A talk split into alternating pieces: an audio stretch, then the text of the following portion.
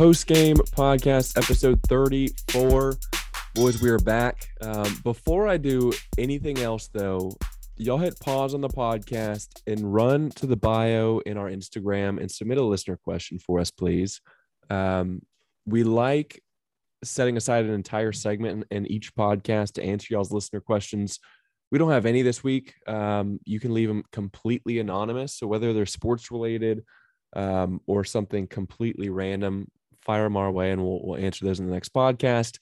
Um, but as I mentioned, episode 34, my name's Chad. I'm joined as always with our relatively new co-host, James, aka Urkel. How you doing today? I'm in the building.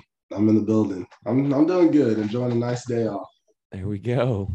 Good to hear. Um, as always, similar show structure as as we typically have. We'll, we'll start off with anything but sports. We'll jump into headlines, do some card talk. Um, we have a new segment that we'll get to a little bit later, and then we'll wrap up as always with the fourth quarter. Um, let's just jump right into anything but sports. James, what's on your mind, if if anything, um, anything but sports? Well, uh, me and you were going through our pre-production meeting, and you you brought a great point that I didn't get a chance to introduce myself to the people. We just kind of threw me in there. So, for those of you who don't know, like Chad said, James uh, go by the nickname Urkel. That was coined uh, freshman year basketball. Uh, but me and Chad have been friends for about going on ten years now. Uh, I've known Chad for, like I said, ten years. Uh, I got to be the best man in his wedding, one of his the best men in his wedding. Um, and for anything but sports, I thought I'd tell the story of how me and Chad met. Uh, so for those of you who don't know, Chad is probably the most quiet, low key, down there person I've ever met. Uh, so I met Chad in basketball one day. You know, I knew me trying to be the social talking guy, and I tried to talk to him, and Chad wasn't no parts of me. So I thought I thought Chad hated me when I first met him. Honestly, kind of find out he didn't hate me. He was just very quiet and shy and low key. But I, I broke him down and I basically annoyed him to where I made him say like, "Hey, I'm your friend." And then Chad invited me over to his, one of his epic pool parties, and we played pool basketball with the the boys for a while, and the rest is history. And I never left. And I basically we've been friends since. Man, that was beautiful. That is the that is the origin story. And look at us now. We're hosting a podcast. We're on episode sure. 34. Um, Eric, that was beautiful. And, and shoot, birthday week next week, right? Oh yeah. So yeah, I'm uh, turning the big two seven. Gosh, I'm getting old. Uh, Tuesday, May 24th. So uh, feel free to wish me happy birthday. Shoot me a text, a call. Uh, I do have Cash App, Zelle, PayPal. If you want to send me some money, you know, do that work. Always hustling. Um, oh, got to, got to. I, I like that. I like that. Um, headline time. How can we start anywhere else but with our Dallas Mavericks? Um, Urkel, hopefully you've been watching the, the NBA playoffs, specifically the Mavs. Not only have we won one playoff series now, defeating the Utah Jazz, we've now won two playoff series, and we're we found ourselves in the Western Conference Finals that kick off tonight versus the Golden State Warriors. Um, this past series, we, we, knocked down the number one team, the, the Phoenix Suns, who had the best record in the NBA all season. Um, it went to seven games. And in game seven, it was an absolute smackdown in Phoenix. We were up by like 30 at halftime. In the fourth quarter, we were up by 40, close to 50. I was loving every second of it. I, had a smile on my face, I think, from from the jump because we were out ahead all game long, and the lead just kept kept growing. Um, hopefully you were you were watching. So uh, I was I got off work right as the game tipped off, so I was basically kind of watching it or listening to it on the way home. Um, and then I had a, a, a, little birthday party I had to attend for a little bit, so I was basically at the birthday party watching it on my phone. Um, and I had to blink a couple times because I saw the score at halftime. I was like, "We're up by 30!" Like goodness, and I I saw it, and then I watched the whole second half. And first, I was like kind of eerie because I know we've we've had some hot starts in Phoenix, and then we kind of let the lead follow, but we came on the second half. The first three minutes told me everything I need to know. I said, this game is over. Uh, and I think the most, the best part about the whole thing was watching the Phoenix Suns fans boo them. Uh, that was so gratifying just to see that. But yeah, they're very, very impressed. Um, I mean, I had faith in the Mavs, but if you told me that we would have been up by 46 points in game seven, I probably looked at you like you're nuts, bro. That was that was wild. I think they had like 27 points at halftime, and Luka himself had 27 points at halftime, which was which was Correct. wild. Um, so, but yeah, it was wild in that series. Like the, the average margin of victory, I think in that series was like 17 points because the home team just dominated every single time. And so for us to go into Phoenix, I, I, I was kind of worried. I think I said it on our last podcast because we're we're going into their territory. to game seven. They've got the home court advantage, which which carries a lot of weight in the playoffs. Um, Yes. but we absolutely destroyed them. Um, and there was a lot of talk, like I'm sure you saw Patrick Beverley and like Anthony Edwards jumped on on IG saying, "Man, Chris Paul was talking so much smack to us all Yeah. season," and Pat Bev laid into Chris Paul probably too much. Um, that I'm, so funny. I, I'm a noted non-fan of Chris Paul. I respect his game, and I, I respect that that he's pretty dang good. He's one of the top point guards there is. Um, Mhm. But I I have to say I love to see him lose. oh, you're not a fan of Chris Paul? Then this. Um, no, I, I and I don't know why either. I just think I don't know something about the way he he carries himself, and and I I don't know something about him. I just I've never liked the dude. So you're saying if he came to the Madhouse, you wouldn't be happy to have him? Because I would. Like I, I feel like that's with everyone. Like I know so many people that are like, I hate LeBron, I hate LeBron, and then they went to the Lakers, and then they're the biggest LeBron fan. I, I, I feel like eh, because I get why you wouldn't like him because he is a pest. He knows how to get under people's skins. He knows how to contact fouls. He, he's a veteran. He, he he's he knows how to play the mind game. He knows how to do it all. Um, so I get why you say that, but you're you're honestly nuts if you wouldn't want Chris Paul on your team today because Chris Paul That's has the a thing. track There- record of making every team good. there's every a lot. There's a lot of guys like that to where I don't like them because they're not on my team. It's not like I want him on my team. Like I think I don't know. It's something about the way he leads or something, the way I, I don't know. Something about him. I just, it rubs me the wrong way and I don't like it. I, like I said, I appreciate him. I recognize he's a really solid player. Sure, I would have liked him a few years ago in his in his prime to be the lead point guard here at Da- here in Dallas. Um, Right. but nah, we don't need the man. Uh, uh, I mean, yeah, we got Brand Jalen Brunson anyway. Who cares? So I'm doing something special right now. I'm calling. I'm calling in old co-host Jacob. Let's see if he answers. Can you hear that? Okay. Yeah, I can hear it. Yellow. There he is. Jake coming to you live and direct from his his respective place of residence with tons of background noise. Jake, we're live right now in the post game podcast. This is Chad, joined as always by by my co-host Urkel. Um, You're we're talking a little Dallas Mavericks. Jake, I just wanted to get your thoughts.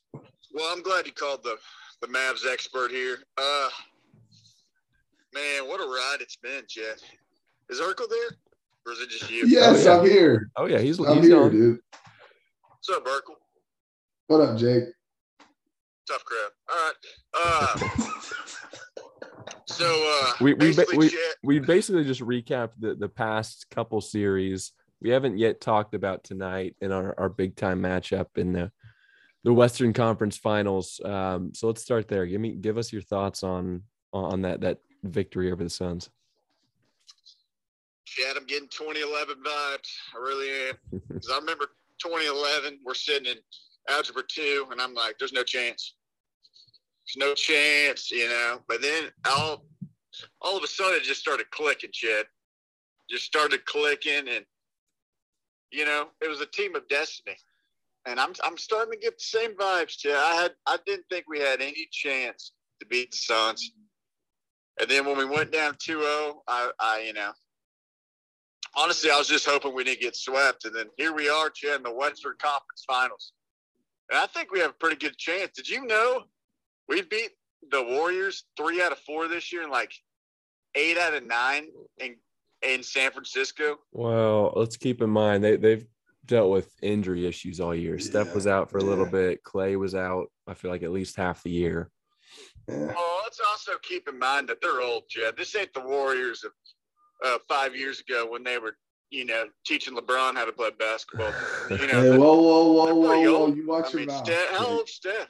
And Klay Thompson, he ain't the same. He's coming off Achilles, ACL, everything Well, the book. well, Draymond's Jake, let's old. not Now, Jordan, let's Poole, not piss off you the Warriors, That's please. that's a problem. But uh, Gary Payton, the fourth or whatever, he's out, isn't he? Man, I just realized you probably can't hear. You probably can't hear Urkel because I got my headphones in. but he, Uh, yeah, I thought he was ignoring me earlier. he he is here. Kind of made me feel bad. But uh, No, I'm, I'm, I'm yeah, I think we match All up I'm well saying against is, the Warriors, Chad. I really do. All right, I, I like that. Um, what was I going to ask you? I was going to ask you one more question. Um, actually, the, the only thing I'll say there is I'm just worried about the the home court issue. Um, they've got a major home court advantage out there in the Bay. They've been in the playoffs multiple times. It's their second home. Yeah, Um, seasoned. This squad of of Curry, Klay Thompson, Draymond, they've been there, done that. So they they know how to manage a seven game series if it goes the distance. Um, but man, I, I hope that we make Draymond absolutely cry and Lucas stares him down after every shot. Yeah, and Chad, let's not forget that this is the same scene of the crime when Coach K and the Duke Blue Devils cheated our Red Raiders. Same same uh, arena. All right, Jacob, good talking to you. We appreciate the time. Hold Any more thing, final thoughts? One more thing. Do you remember my uh, NBA Finals preseason prediction? Uh, I'd have to go back in the archives for that one. I, I don't remember it. Well, I know the viewers remember it, but I had Bucks over Warriors. I'd like to change that, Chad. Or I can't hear you, but I hope he's listening. Give me Mavs, Heat. Mavs over Heat in seven. wow. Okay. I said it. I said it. Interesting. Um, I don't think that's how preseason picks work. I think you normally have to Yeah. ride with those throughout the duration of the season. But Well, one was my preseason pick and one's my postseason pick. Well, You it's can't make a once we're in the postseason con- pick. once we're in the conference finals, it's pretty easy to make it make it. yeah, it's four teams left. Yeah, that's true. Um, uh, you can't hear him, but Urkel's laughing at you. But Jake, we appreciate the time as always. Um, thank you for the Big thoughts. Fan, big fan of the show. Eric's doing a great job. I appreciate that. I I, I agree with that. We appreciate that. Um, All right. all right, we'll, we'll call you at, at probably at some point in the future, but, but appreciate the time. All right. See ya.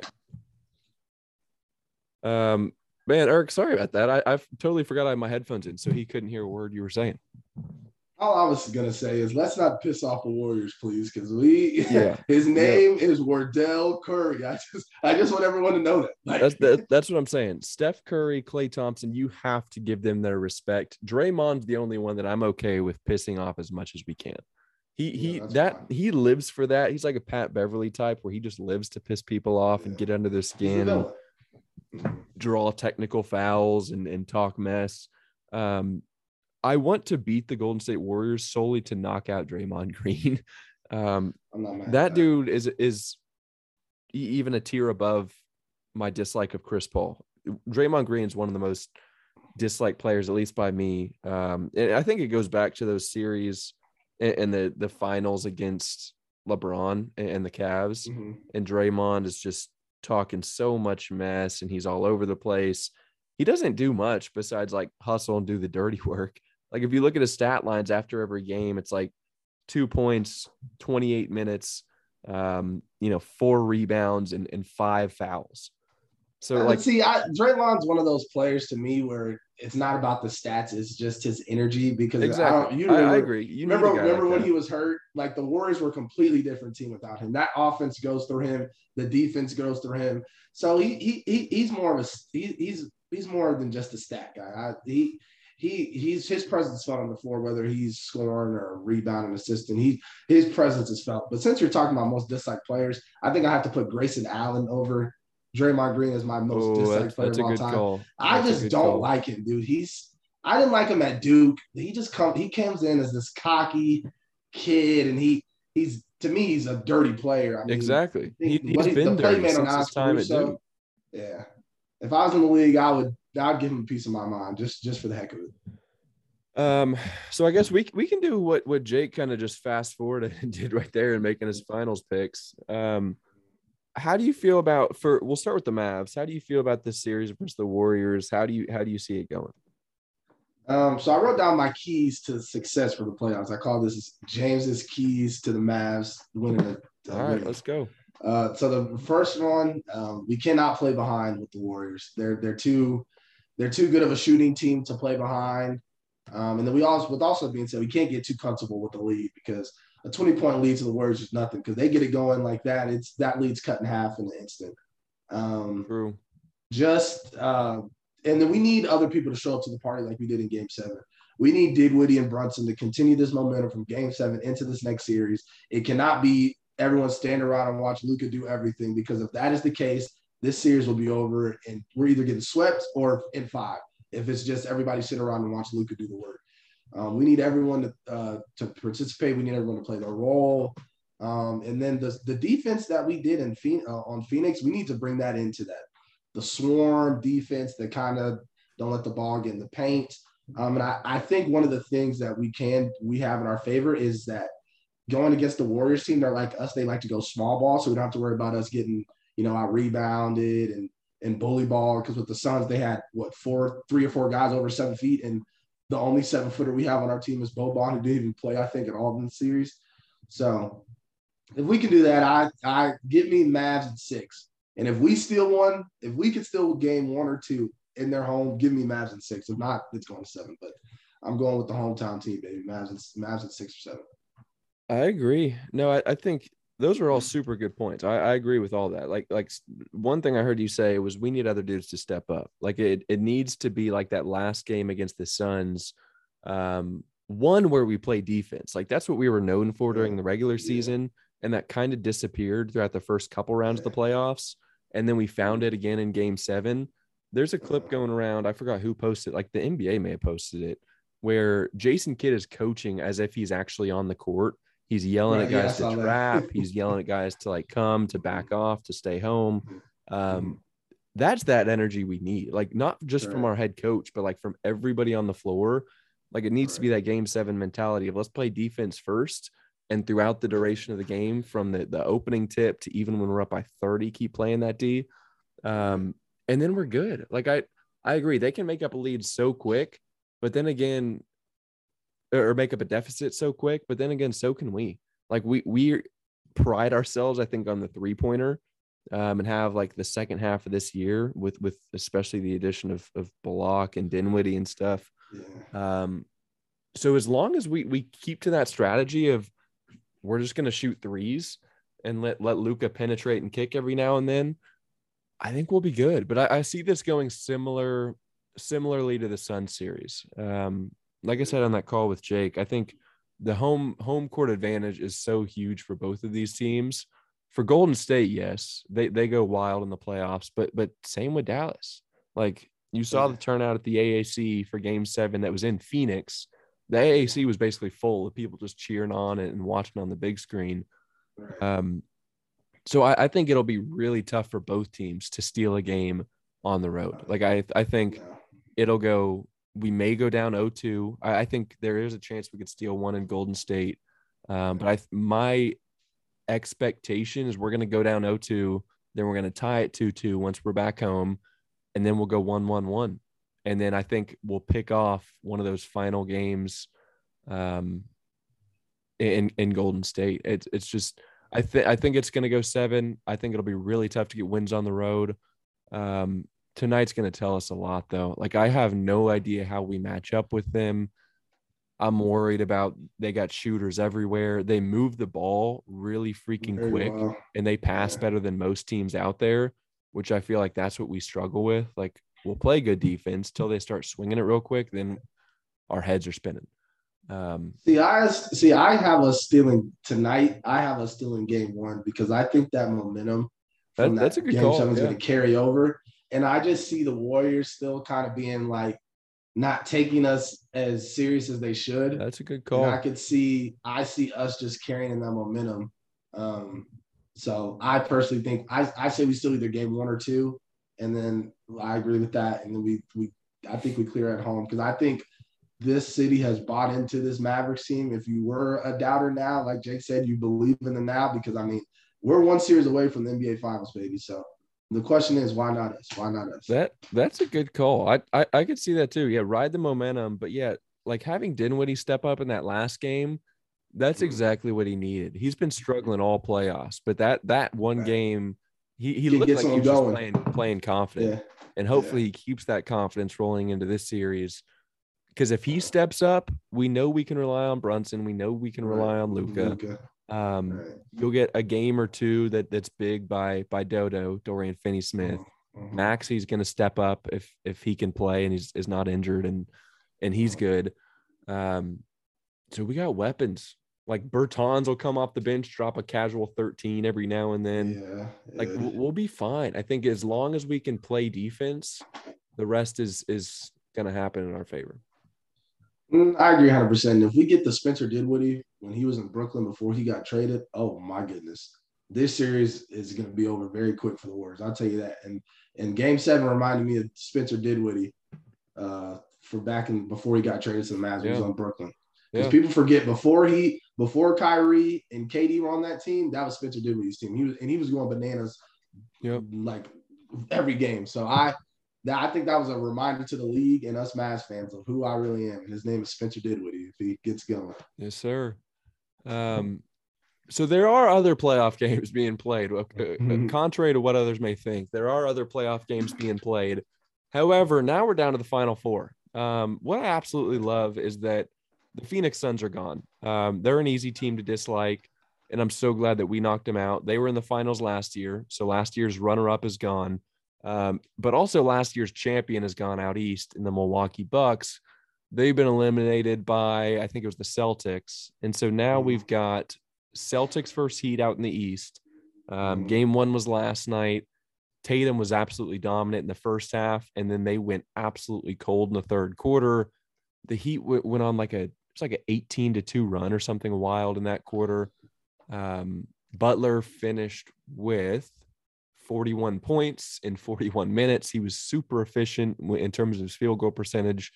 Um, so that that was wild to see that the that the Heat stayed in it and made that run to come back and, and actually end up dominating the second half. But the Celtics look so good, and I think I don't know how long Marcus Smart's out. Um, I, I can't remember if he was in the, the protocol or if he has something like a leg issue. Uh, I was I believe it was a mid foot sprain, I believe. Yeah, yeah. I think it was Al Horford that's out with on the, the Yeah. health and safety protocols. But um, what's his name? Patrick Williams, their their big guy inside. Robert Williams, he's he's having some quad issues or uh, something, I believe. I because I was I caught I caught the back half of the game last night, and I saw him getting stressed out on the sideline, and I believe he was dealing with the leg or uh, Okay. like an upper leg or lower leg injury prior to that. So Okay. it's just gonna be and and the Heat they don't have Kyle Lowry right now, and I don't know if he's coming back this series. So Yeah, ha- having Robert right. Will having Robert Williams back though for the Celtics last night though, I mean that helped out a ton just on defense, but also I mean he dropped 18 points, um, Mhm. rebounding wise, so he's big for them. I got Celtics in this series. Um, the Heat are just I don't know how, but they're they're, they're dominant. They, they just get contributions from a lot of different guys. Jimmy Butler's absolutely cold in the playoffs. Um, but I, I got Celtics in this series. I and I think that'd be more appealing to to fans in the NBA finals is, is watching that Celtics team over the Heat. Um, regardless, though, I, I don't really care who comes out of the East. We'll let them duke it out. I think it'll be a good one to watch. Um, I'm more so going to be in tune with the the Western Conference Finals, Yeah. uh, but this one could go either way. I really have no idea. No, I agree 100%. I game one was very telling. Um, only thing I will say is is that Jimmy Butler basically went off last night. I think he dropped like 45. Um, so if he continues to do that, then the Celtics are in trouble. But if the Celtics, they do have a bad man in them over on their sideline. His name's Jayson Tatum. So this series, like you say, go anyone. I I don't really, I'm not really more focused on that. I'm more focused, like said, on the Western Conference Finals. Go Mavs. Yep. No, I hear you. Um, lastly, basketball wise, to get to in our headlines, the NBA draft lottery was last night. Um, it was right before the Eastern Conference Finals game one. Um, it- it's a really weird event. Like they bring in, uh, like, you know, the general manager, Dame Lillard represented um, the, the Trailblazers. Like they bring in all these people to, to sit on stage for like maybe seven minutes while they just read off what order they get and they all go home. So it's a it's a weird event. Um, but I, I always tune in, in every year just to see kind of where the teams fall. Um, long story short, Orlando Magic have the number one pick. Um, Oklahoma City Thunder at number two. Shout out OKC and my, my people there. That's good to see. Houston Rockets at the three spot. Kings snuck their way up to the four spot. Um, that's going to be a team to watch out for here in the coming years.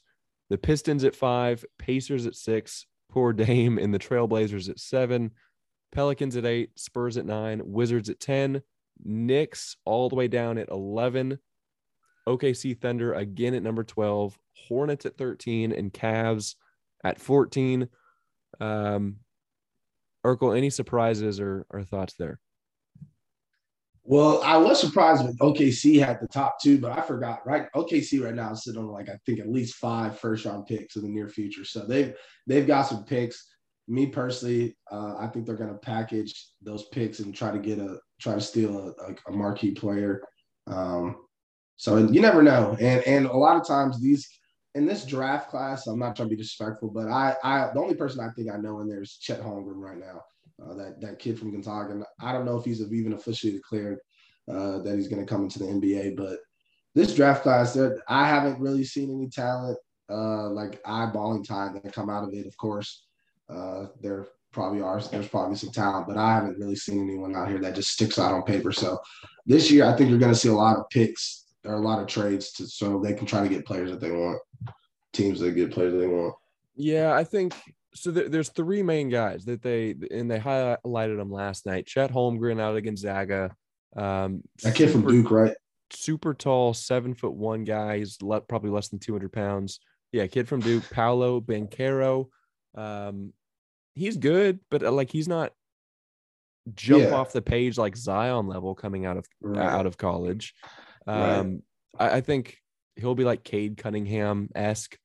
Um, Jabari Smith out of Auburn. He's another projected top three guy. Um, mm. he's solid. Jaden Ivey out of Purdue. And then rounding out the top five, they have Shaedon Sharpe out of Kentucky. And here's he's a weird one. He's 18 years old. He's he's technically a freshman, or, I guess I think reclassified. Um, but apparently he didn't play a single. I may have this wrong, but from what I understand, he didn't play a single game at Kentucky. So he's he's kind of like a mystery man coming into, into this draft. Um, I don't know if many people know what they're going to get out of him, so I could see him dropping quite a bit. But right now, that they have him slated at, at the five spot, which yeah, I mean that that tells me if a guy who hasn't played at all in college is is number five in this draft, once you get outside of the top four, it's a total question mark. They had him over the um the Kentucky big man? Because didn't there remember that big man? I can't even think of his name, but from Kentucky, averaged like a double double. I, I, I swore he even won the College Player of the Year. They had the kid that hasn't played a, a minute over him. That's nuts. Uh, I don't even see that Kentucky big man on this draft board. That's even weirder. He may be returning to to Kentucky. Yeah, probably, but even then, like that's nuts. Um, yeah, that I mean, for real, outside of the top six or seven. I don't know these names. Um, yeah, I, I mean, number know. seven's a guy from the G League, Dyson Daniels. Okay. Um, can't tell you what he looks like. Couldn't pick him out in the crowd. Um, so th- th- yeah, this will be this will be interesting. Um, who knows? Who knows, man? Yeah. Um, but shout out to the top three. I think they'll they're guaranteed to get a a, a solid player. Um, Oklahoma City definitely needs it. Houston, God knows they need it. Um, but the Magic too. Um, yeah. Former Dallas Mavericks assistant, now head coaching the the Orlando Magic. It was good to see him get some, hopefully, some help out of this this next year's draft. Yeah, indeed, they do. And the Magic have hit. They they've gotten a lot of like their last last years. I feel like they've gotten top five picks in the last draft. So yeah. these picks are gonna have to start turning out for them quick because if not, um, they're they're in very big trouble. Yeah, they, they took Jalen Suggs last year um, out of Gonzaga, right? So they may take. Yeah. Was he out of Gonzaga? They might take. He was right. No, yeah, he was. He was out of Gonzaga, and then the Chet Holmgren, who's projected to be the number one pick, is that. And with that, he that kid, like you said, he's got to put on some weight because I mean, I get he's tall, but if he gets to the league like that, he is going to get bully balled in the, the league. The thing I, I like about him is, is yeah, he's he's super raw. Like if you looked at him in a gym, you'd be like, oh, this dude's just playing basketball because he's tall. but he's, he's- like a, a newer generation type of big man to where he'll shoot the three and he can shoot the three, but he can also handle the ball. Like Yeah, he can I've seen him, pass yeah, pretty well. He can handle the ball. Um, so the dude, he's got true skill. So if yeah, I, I agree. If he can put on If some weight and, and can yeah. stay injury free, I think he'll Yeah. be solid. Um, I think it'll just take him, you know, a few years to get adjusted. Mm, I agree 100. percent finally we're done with our basketball talk hope y'all appreciated that um let's talk a little pga championship um this kicks off as as all golf tournaments do tomorrow on thursday may 19th um tigers playing so so i'm going to be watching at least I, I won't watch all four days but i'm going to be tuned in this is a major championship um i would love to see tiger in contention or, or at least putting up a under par, decent score, make the cut as he did at the Masters. Um, but what I think is cool is that one of the feature groups they call it on Thursday. Um, in that first round, it's going to be Tiger, Rory, and Jordan Spieth. So I'm, I may end up just watching that group for Jordan, Yeah, which I'm I watching like. that group for sure. Rory, I'm a fan of, and then you got to watch Tiger if he's playing. I, I think the big headline here is that the defending champion will not be there, which was was Phil Mickelson, and he's I think still taking some time off for the the questionable comments he left about like the Dubai uh, uh, tour or something like that a, a while back. Um, so that that'll be a little different to not see the defending defending champion there to to you know try to defend. Um, but anytime Tiger's in a tournament, anytime Jordan Spieth is in a tournament, and this is the last leg of like the big four majors he needs to win to complete the career Grand Slam. Um, so I'm going to be locked into those two guys. Th- those are my two favorite in golf. Those are the two I locked into during the Masters, and same thing here. Um, so no idea who's going to win it. I don't even know. Actually, no, I do know where it's being played. It's Southern Hills, I think, in in Tulsa, Oklahoma. Shout out Oklahoma once again. Um, so yeah, I'll, I'll probably tune in every now and then. Yeah, same here. I golf isn't. I I, I have to kind of get out and see it. Um, Byron Nelson was in town last week. I missed that. Uh, but yeah, no, I'm I'm kind of the same way. I, I got to get out and see it. And and with golf, I mean, you do have people that just love the sport of golf, and you have people that, like you said, if more so tune in for their favorite players. So Tiger Woods and Jordan Spieth and Rory sign me up. And the fact that they're all in the same group, I can get to watch them all at once. That's fine. And golf's also that sport too. You kind of just put it on, and in the background, you just kind of catch as you because there's, un- unless you're just one of those weird people who can literally turn it on from start to finish and just watch it. And there's some kudos to you, but it's just not me. Hundred percent. And and usually these tournaments wrap up around like five or six on on Sunday. Yeah. And so normally it's that thing that like you flip on, you catch the final few holes right before like the big basketball game or the big football game coming up. Yeah. Um, so I, I like it for that reason, like at catching the end of a big tournament, seeing how it finishes, seeing the winner, um, seeing it wrap up, and then it leads you right into whatever big time sporting events happening that night. That's probably what I'm going to do is I'll watch Thursday. I'll probably forget about it, get busy Friday, Saturday, and then I'll tune in for the last few holes on Sunday. And, uh, I agree. Sun, Sunday's the day that matters the most because you can it, it, you can have someone in the lead for the first two days, and then come that final Sunday, they can either choke it away or lose the lead. So Sunday to me is kind of like baseball season. I don't care about the regular season baseball, but once they're starting to get in the hunt, playoff baseball rolls around. Now you got my attention. So yeah, God, I'll peep it tomorrow, and then Sunday I'll I'll probably block it on and just try to watch the whole thing, if not majority of it. Man, I spoke too soon. I said we were done with basketball talk, but our last two headlines are also basketball related. Um, talk me quick through James Harden um, and, and his contract talk that, that's going on. So essentially, James Harden is due to get the super max from the Sixers. I think it's like around two hundred seventy million dollars. And the talk of the town right now is, does he deserve to get paid that? Um, a lot of people have been saying no. People, some people have been saying yes. Uh, I'm on the fence about it. I mean, essentially, if you pay him that money, you're not paying for what he's done recently. You're paying him for what he's done in the past, and you're also paying him in hopes that you will get that same James Harden uh, I'm not going to jump off the bridge too quick, but I do think we, I think it's safe to say we have seen the days of James Harden just going crazy for 30, 40 punts on a, a game or over. Um, I think we're going to start to see him kind of fall more into that playmaking role, that more uh, point guard role where he's just facilitating, kicking, and all that. And occasionally he can go off like he did in one of the uh, one of the playoff games. But uh, giving him 270 million is crazy just because his history with teams too. The last exactly. teams are finicky. Yeah. Like if he doesn't like a team, he's out. He's just going to force his way out. And you don't want to pay someone that. But I do see why they would pay him because they gave up like four first round picks for him.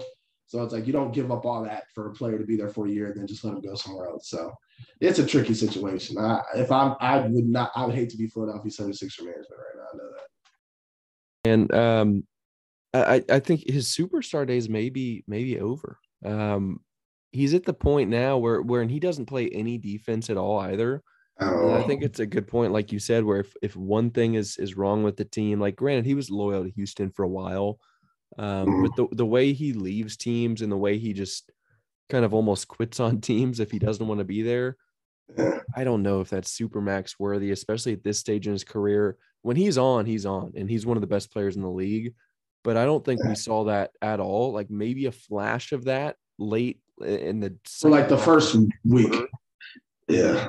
Um, in one of their initial series or one of their initial games, but I, I kind of agree with with the folks that are saying no, don't give him a super max.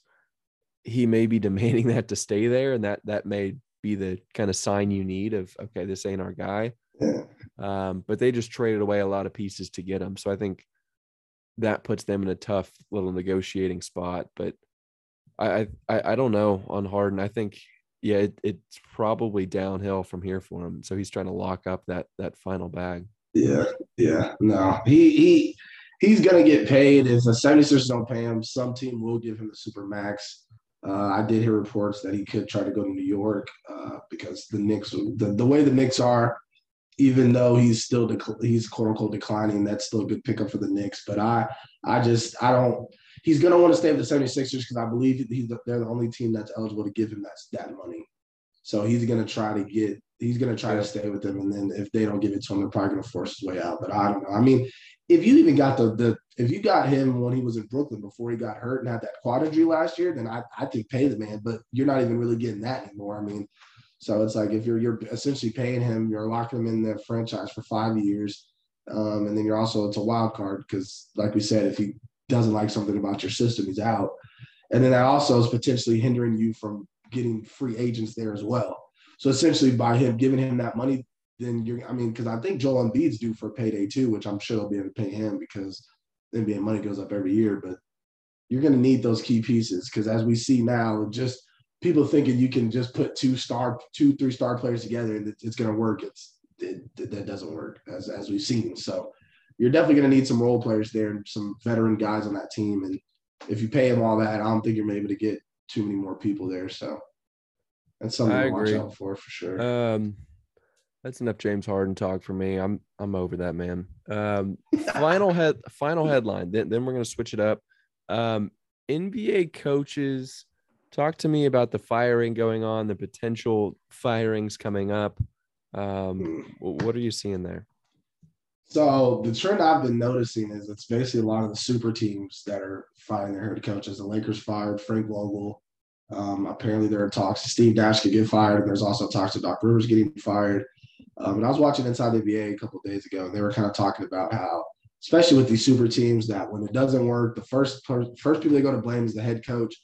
In some cases, I could see that. In these cases, I I really just don't. Like for the Lakers, I don't think Frank Vogel deserved to be fired um, because he dealt with a lot of he dealt with injury. I mean, your second best player on the team, and Anthony Davis, you you don't even know if you're going to get half a season out of him anymore. Um, two, uh, there was a bunch of upper management telling him what he could and can't do, who he can play, what he could play. So he didn't even get to coach and do his system how he wanted to. He had upper management tell him how to do that. Uh, with the with the Nets, even though I was really against Steve Nash getting hired off rip, I don't think you can blame him either because again, like if you he, how would he have known Kyrie was going to sit out for basically the majority of the season, and KD was going to tear his Achilles and basically hurt for half the season, and they would fall from first seed to the A seed and lose and get swept in the playoffs. So I say you give him. I say you give Steve Nash one more year, and if he doesn't get it together, get rid of him. And then with the Doc Rivers situation, uh, that's a tricky one. Um, but if he does get fired, I mean, I wouldn't be opposed to going to LA or the Lakers hiring Mark Jackson. But it's tough being a coach right now and coaching a super team because if if your team's not good, the first person they're going to point the finger at is you. So something to watch out for, I guess you could say. Yeah. Um, and I'll, I'll speak on those few too. Like I think Vogel, I, I feel the opposite. I, I think get him out of there. Like you got so many weapons. Granted, they're older. Yes, AD was hurt most of the season. Like you still got so many weapons, and they they were terrible this year. I mean, they lost multiple multiple games in a row, um, which should never happen when LeBron is on your team. Um, I mean, LeBron has taken way way worse teams a lot lot farther than they went. Um, but he's older now. Like he he can't do it all, even though he did. Um, his yeah. numbers were insane this year for being 37 years old. Um, so yeah, Vogel, get him out of there. Brooklyn wise, kind of like you said, I'm I'm totally okay with Steve Nash all year. Um, Kyrie was out most of the season. There were injury issues. Like I get it. During the year, I think they finished up okay. Um, that wasn't what worried me. What worried me was when I saw they got swept first round. They had Kyrie. That's, that's a problem. They had Kyrie for every game, and they had KD for every game, right? Um, they did. They did. The fact, and that lies on both of those players too. And, and KD took some criticism for it. Um, the fact that those two let their team get swept, didn't win a single game, that's a big cause for concern. And, and, I agree, it's too soon to let Nash go. And I spoke on this, I think, on a previous episode. Um, maybe give him another year, but but he's going to have people watching over his shoulder now with with how that season wrapped up. Um, Sixers situation, I, I don't know too much about with with Rivers. Um, I am hearing, and I think I've seen go around. Mark Jackson, commentator now, is potentially going to go out to LA and coach out there, or he was at least being mm-hmm. interviewed. I'm not opposed to that. Um, like I think kind of what he did with with the Warriors when he during his time there, I'm all for that put put him there with LeBron. I think that'd be a good matchup. Um, so yeah, I, that that's kind of my stance on those three. I agree, and I did hear that Mike D'Antoni is being they they would look at Mike D'Antoni as for the 76ers job, which apparently every, James Harden really wants because that's his boy. And I'm like, if it didn't work in Houston, it's not going to work in, in Philadelphia. Like yeah. he, he's got to James Harden has to learn how to be coached by anyone the the whole I need this coach to be successful. I think is uh, it's a I can't say the word, but it's it's ridiculous, honestly. Uh, um, because if you look at LeBron in the past, he's had some of the not the worst coaches, but he hasn't had some of the best coaches, and he can do it, and a bunch of other players. So if you're a great player, you find ways to win, regardless of who the coach is. So I think it's just a that's yeah excuse. Uh, and I'd agree with that. I, th- I think, I mean, shoot, I, I feel like NBA head coaches, they don't do too much. Like they have a ton of assistants helping right. them out with every phase of the right. game. And right. so I feel like head coaches are there for more for motivational purposes and for drawing up like an inbound play or too. And, and mm, that's really it. Like, granted, I, have never been on an NBA team. I, I can't speak to this um, in an educated fashion, but I think that's the general feel with NBA coaches. These players are so good. They, they know how to control a game. Um, they're there to coach, yes, but they also know like these guys are superstars and getting paid more than me. Yeah. Right. No, yeah, I agree. It's interesting. We'll see what we'll see how that goes. Honestly, that'll be fun to watch. Um, J Kidd though, J Kidd though looks strong for the Mavs. Uh, like I said, we are in for a treat, ladies and gentlemen. Game one tonight. I've got my popcorn getting popped as we speak. I'm ready. I am ready. Man, it's gonna be cold come come tip off. Um, yeah. next on the list is card talk. Um, what I wanted to talk about here, and I'll, I'll run most of the segment. Um, we've got the Dallas Card Show this weekend, and I believe it's Allen, Texas, at like a convention center. And for those of you that aren't too familiar with with cards or card shows, this is one of the top shows in the world. Is this Dallas Card Show? Um, it's it's pretty dang well known for being one of the top shows uh, across the nation is this Dallas Card Show. They do it a few times a year. The other big one is the National um, Convention that's coming up this summer. Um, I think I want to say it's in July. Um, but anyway, the Dallas Card Show is a, is a big time show. There, there's some you know, veterans, retired players that'll be there signing cards on site. Um, there's I don't know how many tables, but I want to say like 300 plus tables and vendors set up. Where what I like is you can buy cards, you can sell your cards, you can trade your cards, but they also have like little dollar boxes set up on each table, typically, um, to where you can just flip through cards that are that are only a dollar. And sometimes you can find some some really really good finds in there. So for me, it's all about just the hunt of what's the next big play to make of like, can I identify a card that I either really want or is really undervalued that I can, if I'm not, if it's not a LeBron card or a dirt card and I'm not emotionally attached to it, that I could turn around and flip for for a little bit of of money and have fun doing and, and appreciating it. So I'm actually going to be in Dallas this weekend. Um, the wife and I are making a trip down. We'll be there for the week. Um, we've got a wedding in Dallas towards the the second. Uh, I, I, guess it's a week and a half from now. The the last weekend of this month. Um, shout out DNL. So we'll be in we'll be in Dallas this weekend. I'll be at that card show probably on Sunday to check it out. I'll report back next time we record. Um, and it'll be my first time going to it. So I'm I'm absolutely pumped for it. Um, if you're there or you have any interest in going, hit me up. Didn't wait? Didn't you? Weren't you telling me that you got a? Didn't you find like a LeBron rookie card or something? Yeah. Um, the most recent LeBron card I picked up was was just an autographed card of LeBron from like a 2015 upper deck set. It's a gorgeous looking card, like on card autograph. Um, that was super super clean. And, and LeBron autos are expensive, so I had to trade away a lot of cards in, in order to get that. Um, so that was my most recent pickup. It wasn't a rookie. I do have a lot of LeBron rookies, but that one particularly was was not one. So, what would you say your most prized, most valuable mm-hmm. card you have in your deck right now? Um, post game pod exclusive.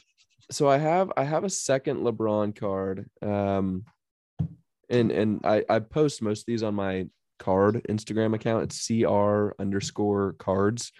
If anybody wants to go look at them. Um, but I have a, a second LeBron autograph that has a little patch and like piece of his jersey on it too.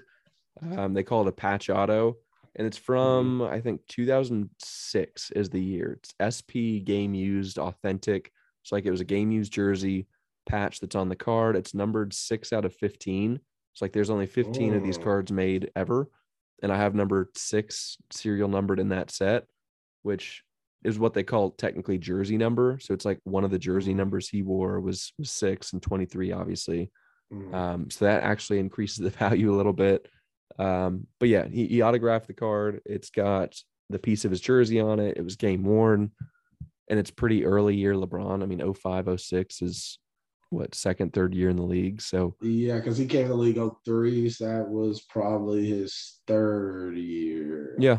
Yeah, yeah. third year. Um, and it's graded by uh I think it was Beckett. Um, it's like a BGS nine, I think, if I remember correctly. So that one's probably my most mm-hmm. prized possession in the collection. But that new LeBron auto I got is also a favorite. But I, have also got like autographs of of Kareem, Jerry West, um, like a Shaq rookie card autograph that I think is pretty clean.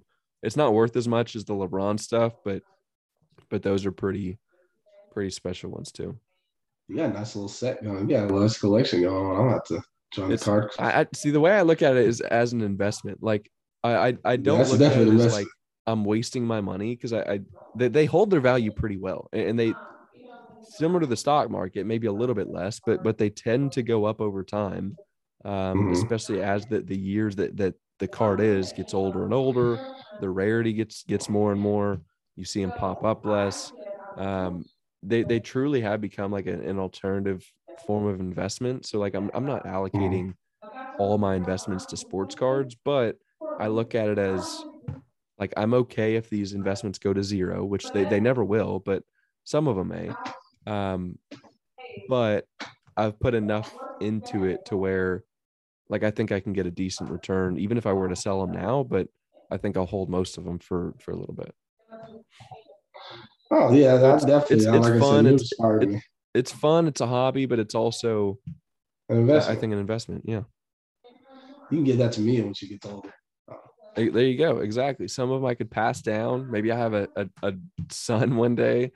um, that that he'll be into it. So yeah, uh, I plan to have Or give it to me. for a while. Yeah, maybe Oh, I can I can share one with you. There we go. Um, come with me to that. Come, with me to that card show. I'll I'll buy you one. Game pod in the business. Let's go. We're in the building. We'll flip through those Um, dollar boxes. I'm down. Um, new segment alert. This is an Urkel special song of the week. As we detailed in the last episode, um, when it comes to to hopping in the car, um, or wherever you may be listening to your music, if there's an aux cord around, you're taking it, not me. Um, so tell me what you're listening to this week. Give us your song recommendation, or just what you're listening to this week. So of course this week I've been listening to the Kendrick album like nonstop. I think I listened to like once a day since it's come out because it came out I haven't Friday. listened to it a single time.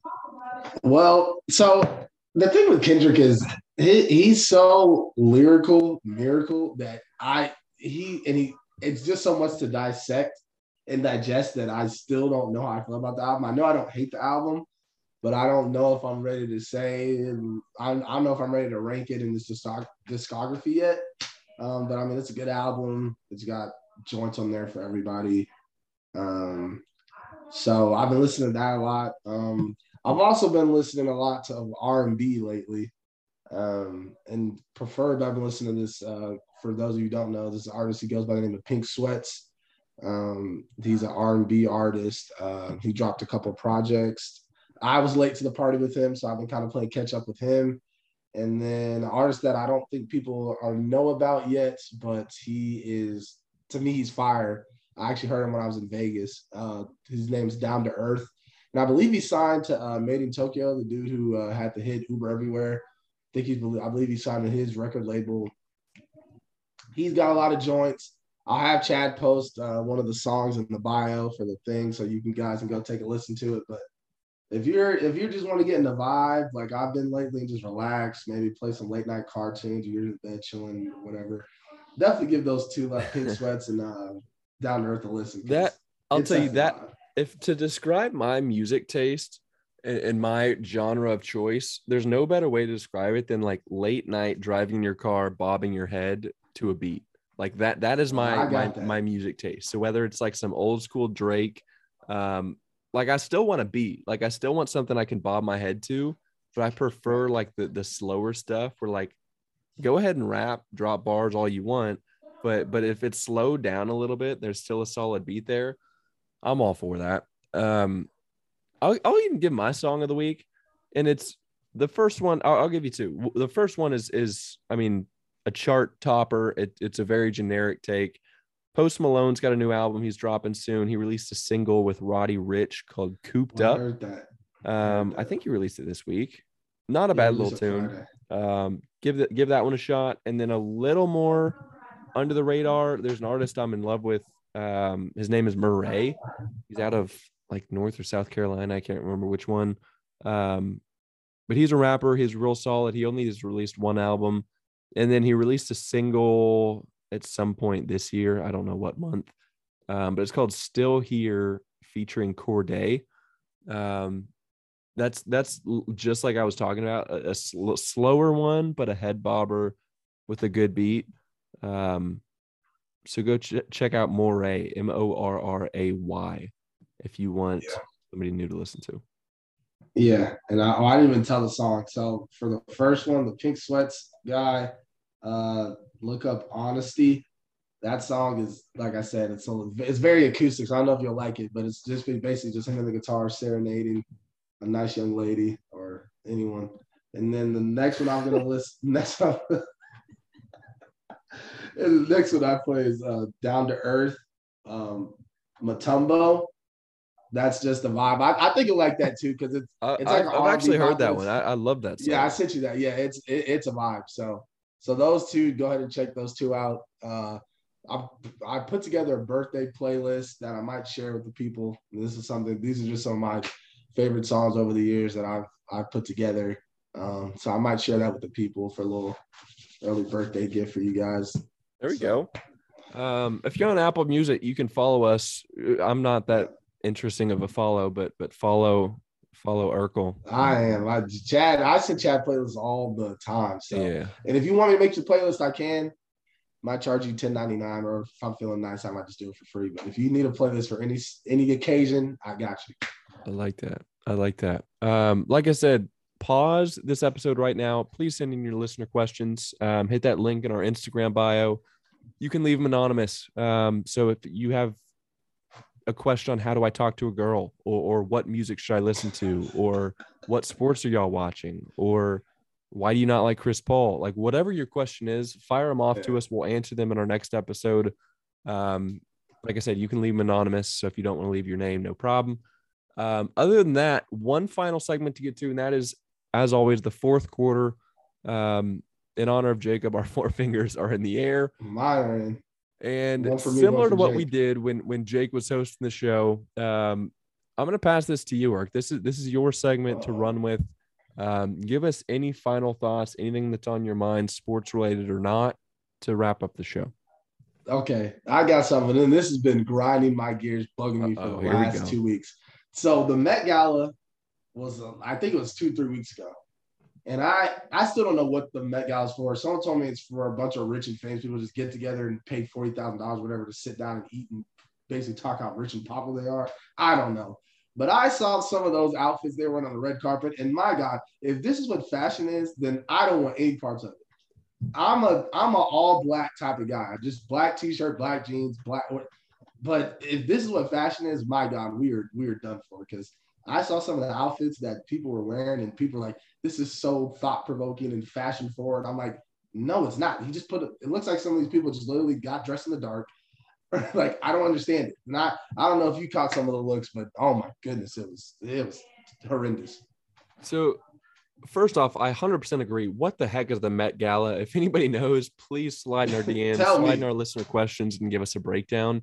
Um, I ran a quick search on it. It says, according to Wikipedia, the Met Gala or Met Ball, formerly called the Costume Institute Gala or the Costume Institute Benefit, which that right there could probably explain some of the outfits, um, is an annual fundraising gala held for the benefit of the Metropolitan Museum of Art's Costume Institute in New York City. Um, it, it's odd to me that that all these these rappers and athletes are getting behind supporting the Museum of Art's Costume Institute in New York City. Like you think that that money could go to probably a better cause than a dang I costume institute. Um, so that that's odd to me, but but I think you hit it spot on. Like it's turned into just this big time event where you you just get a fit off and go viral, and you just network with a ton of under, other celebrities what they actual actually do in the gala and in that room, I think is a major mystery and nobody ever knows. Um, exactly. I tried to look it up and I read like some articles on it one time when I got curious. I think like there's performers or, or people will actually go up there and, and perform for the audience or something. But I see it like you said, like they sit down around a table with random celebrities, they have dinner, they chat, um, and they call it a night. They go home. Like I, I don't know what else they could do in there. Like it's not an award show, I don't think. Um, no, it's, it's not. It's just like a dinner. I think someone said. I, yeah. I don't know. It, it's I, I don't know what these celebrities do anymore. A gathering of the most random group of of celebrities that, that you'll ever see. It definitely is. And like I said, the, those outfits are terrible. If, if you're paying your fashion person to dress you like that, you can pay me for half the price and I can dress you up like an idiot if you want me to. I really, yeah, I, I, I can't say I've ever been a costume guy or really appreciated the arts. Uh, so I, I can't get into that kind of type of stuff. I know it may be for some people, but um, again, if the fundraising is going to the Museum of Arts Costume Institute in New York City, just please give that money to a better cause. Uh, like me, give it to me. I'll take it. if you want to give your money, just give it to me. If just one of the attendees want to sponsor the post game podcast with that money, please. that would be fantastic. Um, Anyway, every day. Uh, the Met Gala, a question we, we may never know as to what actually happens there. Um, but I think that's it. I think that's all we got for today. Episode 34. I think that that puts it in the books. Um, Sir. Urkel, any last thoughts before we we wrap up? Nothing. I uh, appreciate you guys for listening. Submit your listener questions. Like Chad said, they don't have to be sports related. Any question you want, we will answer it or try our best to answer it. So submit your questions. And other than that, like, subscribe, share all that good stuff. Tell your friends about us. And I hope everyone has a good rest of their week. Ark, you killed it as always. Go Mavericks. See y'all next time. Go. Yes, sir.